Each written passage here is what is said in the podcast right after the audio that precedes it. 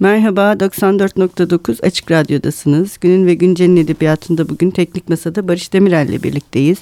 Ve konuğumuz Barış Andırınlı. Hoş geldiniz. Hoş bulduk.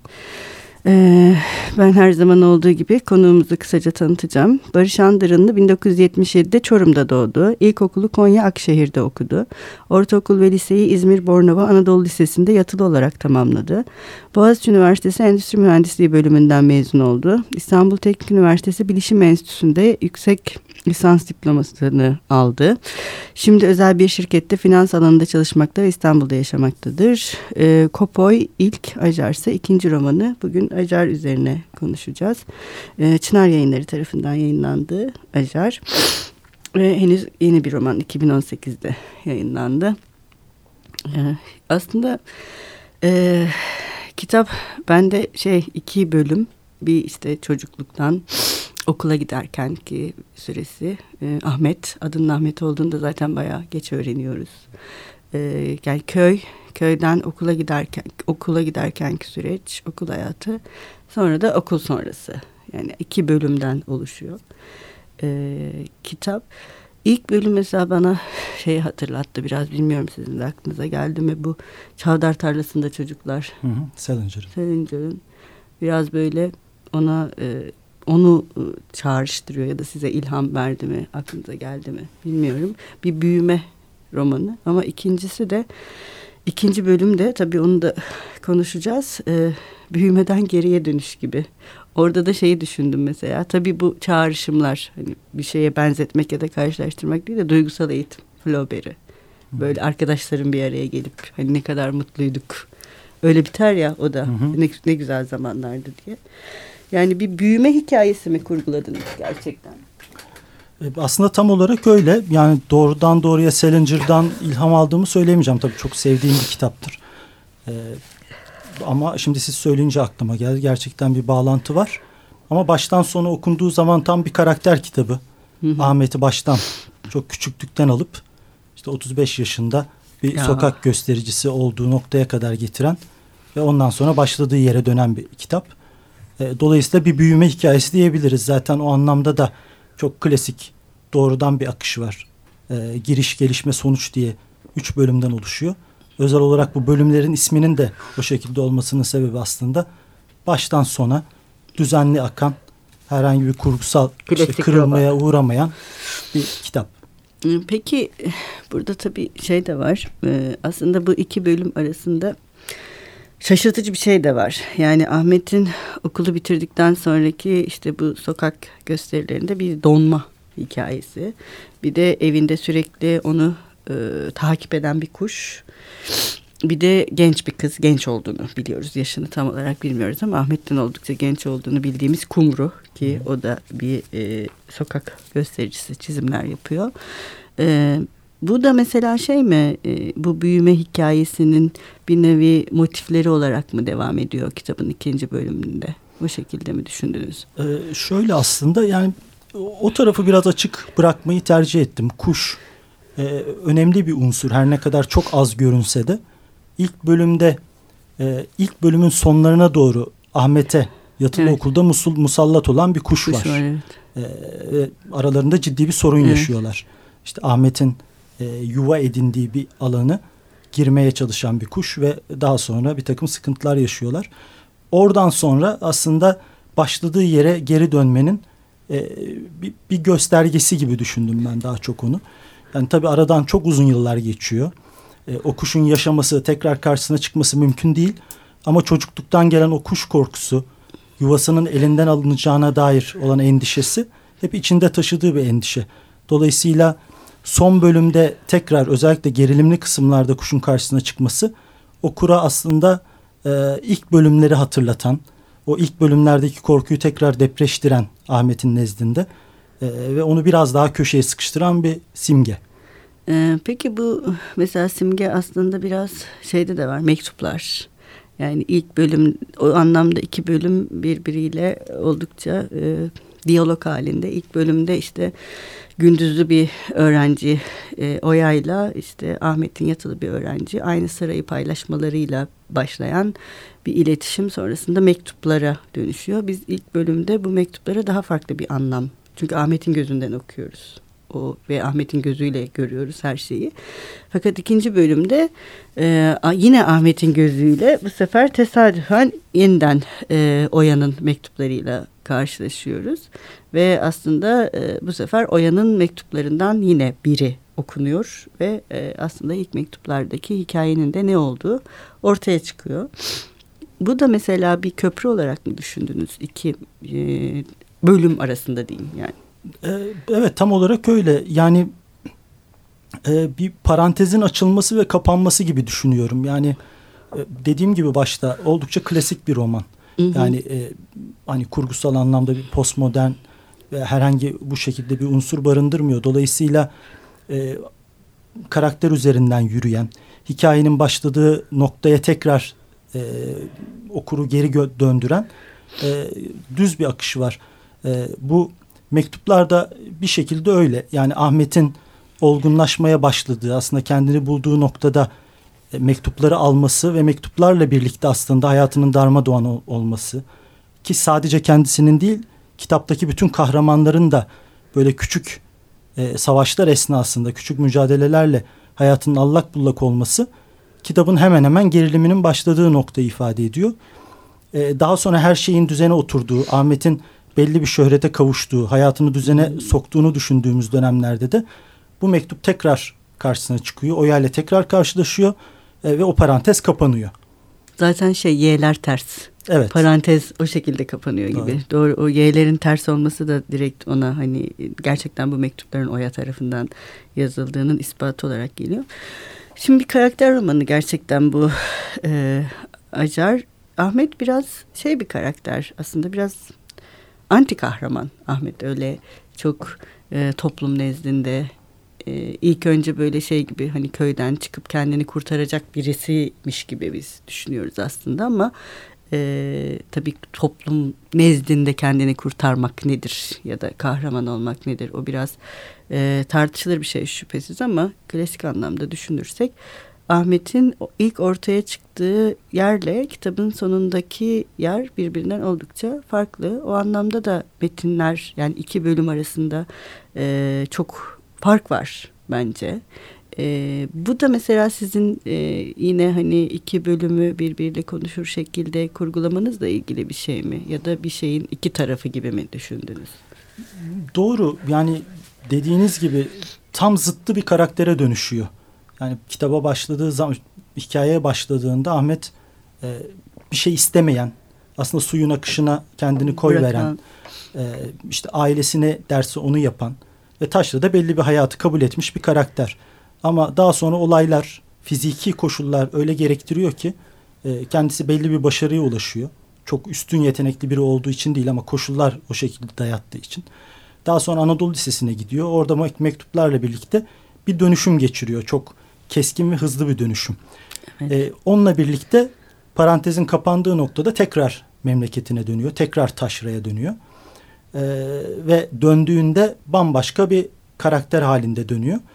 E, tabii karakter olarak ciddi bir dönüşüm ama e, kitabın sonunda da e, aslında Taşra ile barışması, tekrar o hayatı kabul etmesi ve başladığı noktaya dönmesi gibi okuyorum ben. Evet. E, ama tabii farklı şekilde yorumlanabilir. Hı hı. E, ama benim gözümde Ahmet her ne kadar bir dönüşüme uğramış da olsa başladığı yere e, başladığı koşulları kabul ederek dönüyor. E, evet bu açıdan bakıldığında aslında biraz umutsuz gibi gözüken bir kitap. E, ama yani ben o kadar da değil, umutsuz değil, görmüyorum umutsuz aslında. değil bence de kesinlikle umutsuz değil. Şimdi buradan devam edelim ama isterseniz önce bir müzik arası verelim. Ne çalalım? John Legend Start a Fire.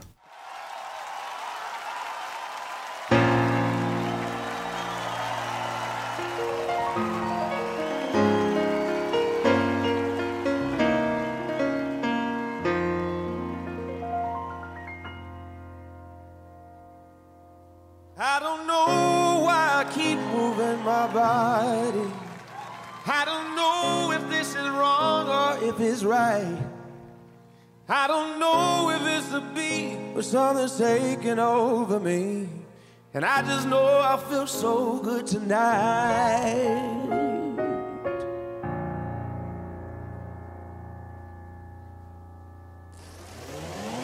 I don't know what your name is, but I like it. I've been thinking about some things I wanna try. I don't know what you came to do, but I wanna do it with you. And I just know I feel so good tonight.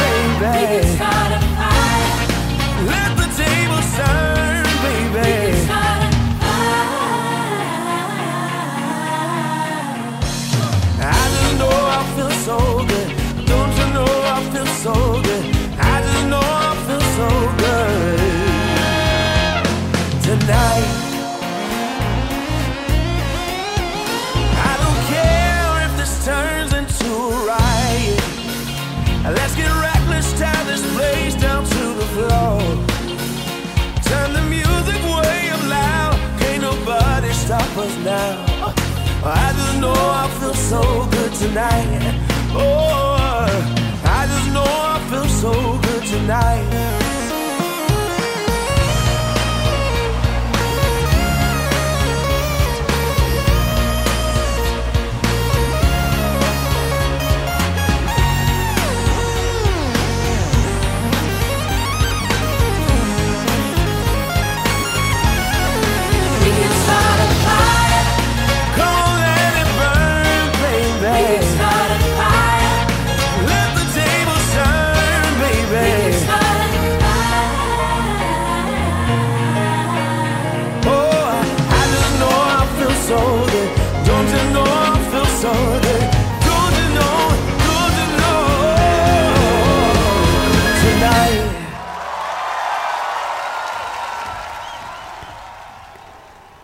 Merhaba tekrar 94.9 Açık Radyo'dasınız. Günün ve Güncel'in edebiyatında bugün konuğumuz Barış Andırınlı ve kendisinin Ajar adlı romanını konuşuyoruz. Ee, en son e, romanın kahramanı Ahmet'ten bahsetmiştik ve Ahmet'in bir değişim ve dönüşüm hikayesinin nasıl romanın başladığı yerde sonlandığını e, konuşuyorduk. Şimdi Ahmet e, bir anti kahraman diye de düşünüyorum ben.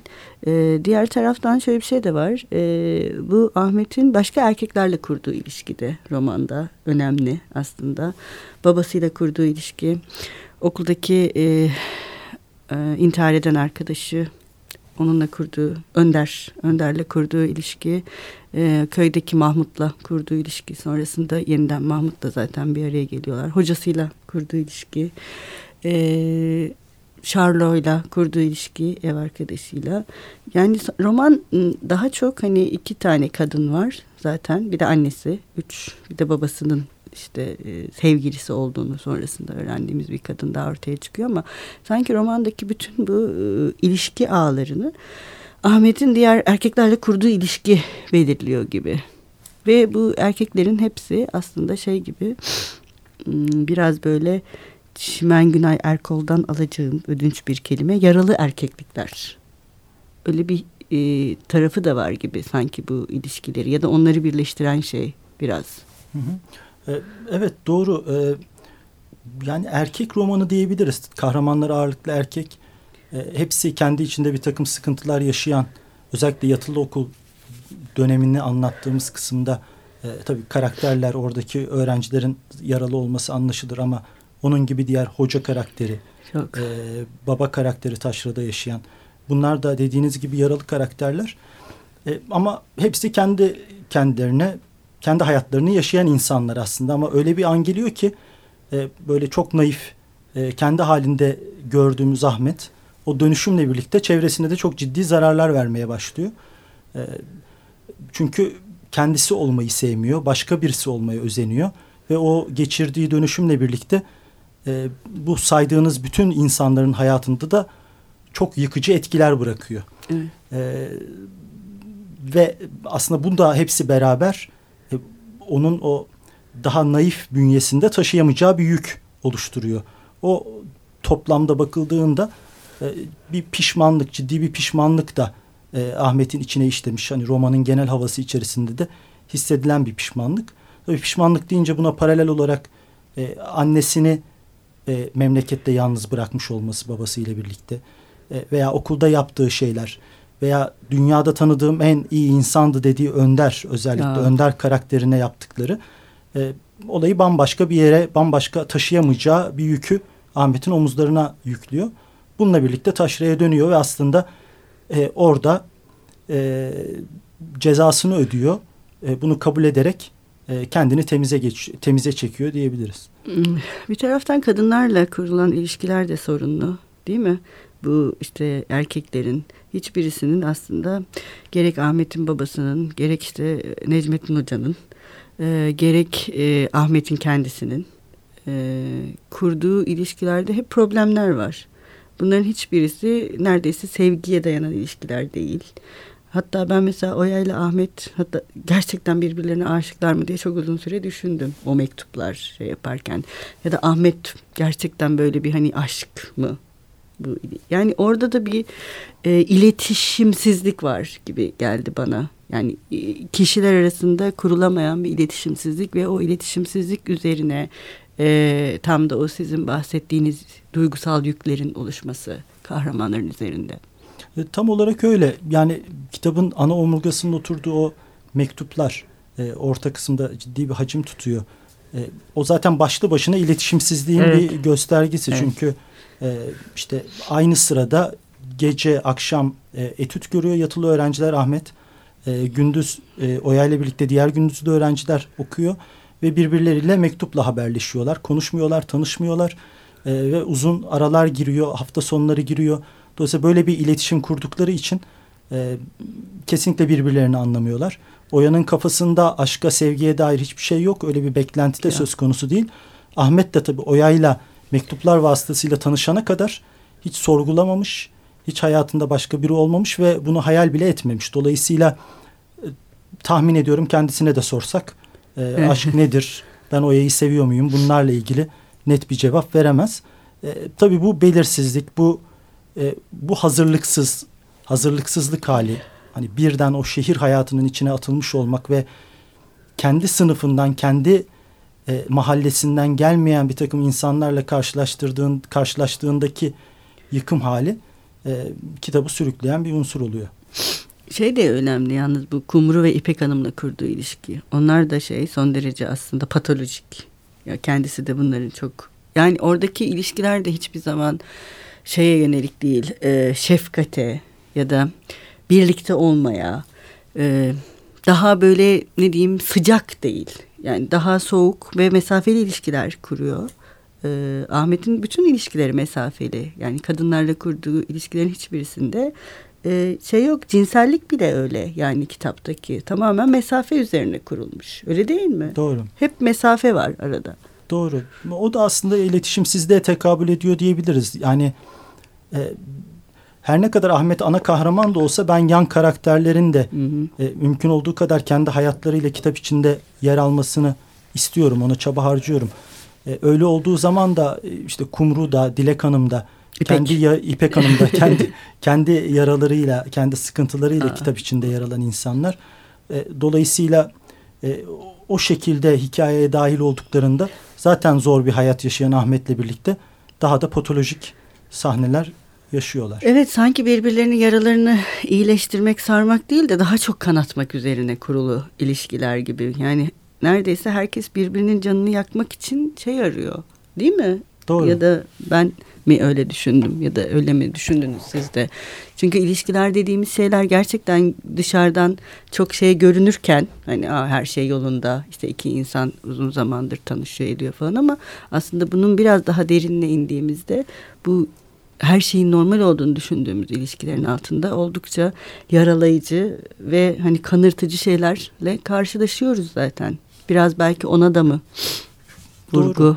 Ee, çok doğru aslında şimdi düşününce e, bütün karakterler e, diğerlerine tutunarak bir şeyler yapmaya çalışıyorlar. Örnek Kumru e, Ahmet'te kendini buluyor. Onun donarak yaptığı gösterilere de katkıda bulunarak ona bir çığır açarak e, kendini farklı hissediyor.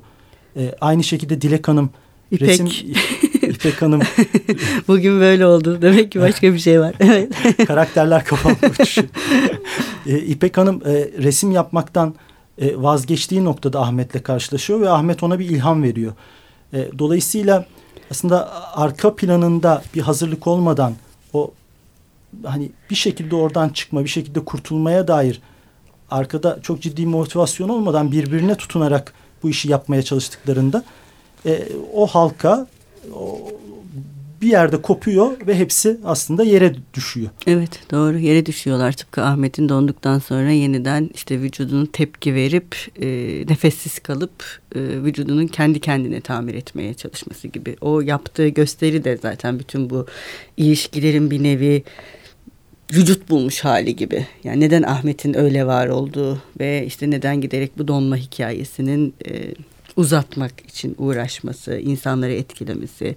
Yani kendi e, organizması ve kimyasıyla bu kadar çok uğraşması da sanırım bununla ilgili bir şey. Doğru. Değil mi? Doğru. Kendi kendine direnmeye çalışan biri aslında. Bir de şey de önemli biraz önce söylediğiniz gibi bu yokluklar mesela işte bu İpek Hanım'la kurduğu ilişkide de ilham veren yine İpek Hanım'ın kendi hayatındaki bir eksiklik. Yani Ahmet'in onda bulduğu şey kendi eksikliğinin aslında somut bulmuş bir halinin le karşılaşmak gibi. Belki de o karşılaşma hali e, onu başka bir e, ne denir ilişki tarzına götürüyor ki sonra o da olmuyor zaten. Onu da görüyoruz. E, Barış Bey çok teşekkür ederiz. E, Ben teşekkür ederim. Var mı yeni planlarınız, projeleriniz? Gerçi Ee, kitap yeni çıktı ama.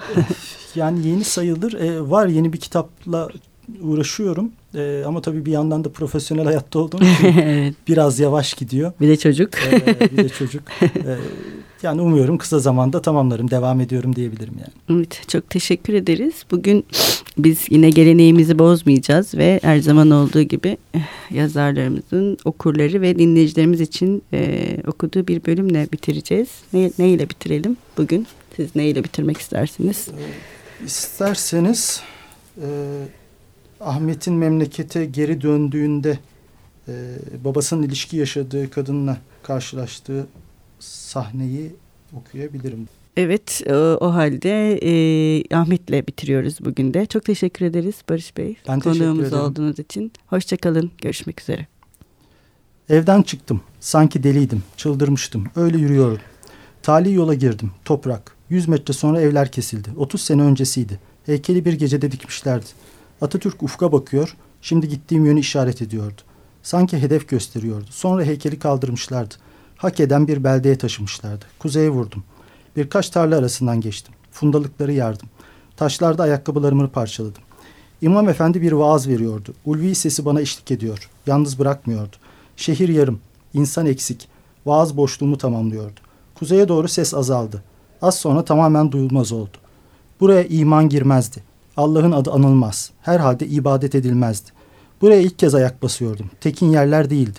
Küçüktüm. Babam fundalığı sınır çekmişti. Ötesini yasaklamıştı. Yol yarım saat sürdü. Evi buldum. Tarlanın içindeydi. Tarla dediğim bahçe. Bir dönüm çorak arazi. Gül eksen taş büyür. Toprak yüzüne tükürür. Üzerinde tek göz bir kulübeydi. Sanki terk edilmişti. Kararmış ahşap, çürümüş, harap. Çatısı birkaç yerden bel vermişti. Kıyısı köşesi muşambayla yamanmış. Bir camı kırılmıştı. Kırık yer kartonla kapanmış. Etrafına paçavra tıkanmıştı. Önümden bir yol su akıyordu. Pis, lağım. Kokunun üzerinden atladım. Kulübe yanında bir ip geriliydi. Don atlet entari asılıydı. İnsan yaşadığını öyle anladım. Kapıya geldim. Aralıktı. Ajar. İşte bütün ahlaksızlıklara davet çıkartıyordu. Musibeti buyur ediyordu. İttim, açıldı.